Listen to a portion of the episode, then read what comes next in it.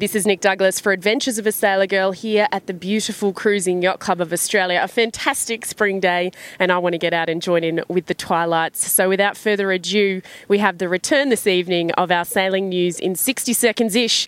You can expect to get an update on this every Monday afternoon, Australian time. So, we'll wrap up all of the week's events for you here in our Adventures Weekly, but also right here on YouTube and also via our podcast, which you might be listening to right now. So, here we go with our Sailing news in 60 seconds.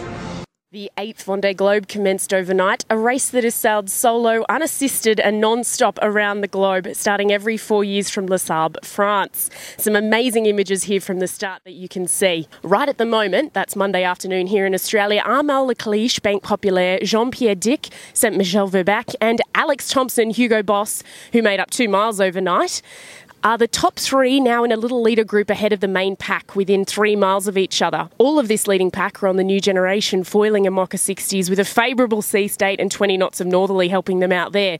Morgan Lagravière, Safran, and Vincent Riou PRB is in fifth. Riou is the first older gen boat or non foiler with traditional dagger boards. The fleet remains relatively close together with the top 10 within 16 nautical miles 16 hours after the start. Last week entries closed for the 2016 Rolex Sydney Hobart with 100 boats looking to make the start line here on Boxing Day, and I can't wait to bring you all the action live from right here on the dock at the Cruising Yacht Club of Australia. What really sparked interest was the entry of a TBC boat from Ludde Ingvall, which we can now confirm thanks to an article and pics, as you can see here from John Robertson. It's an overhauled and updated version of his prior Hobart winner in 2000 and again in 2004, with backing from Sir Michael Hintz. The boat's so aptly named CQS, which is Hintz's London based asset management firm. It's almost unrecognisable as the old Nokia, Nicorette, Audi, Yuzu, Tokolosh. It's had a few names over the years. The modifications led by Bakewell White were carried out at Southern Ocean Marine in New Zealand and include an inverted bow, flared stern, full canting keel, DSS configuration below the waterline, and hard deck spreaders or wings for rig canting or rotation.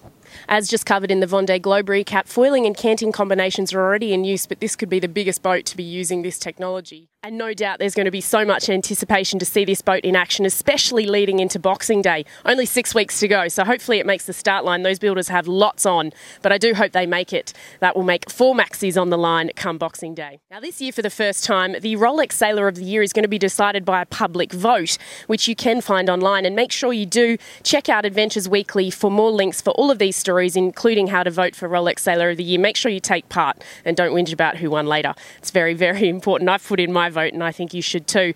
Now, Adventures Weekly, I know it's new and I know it's something different, but we will be bringing it to you weekly. You can always find more action though in our social media channels. And thanks so much to all our partners who are supporting us to bring you all of the action from all the way around the world to help you live vicariously at so many different sailing events. 42 we're up to this year.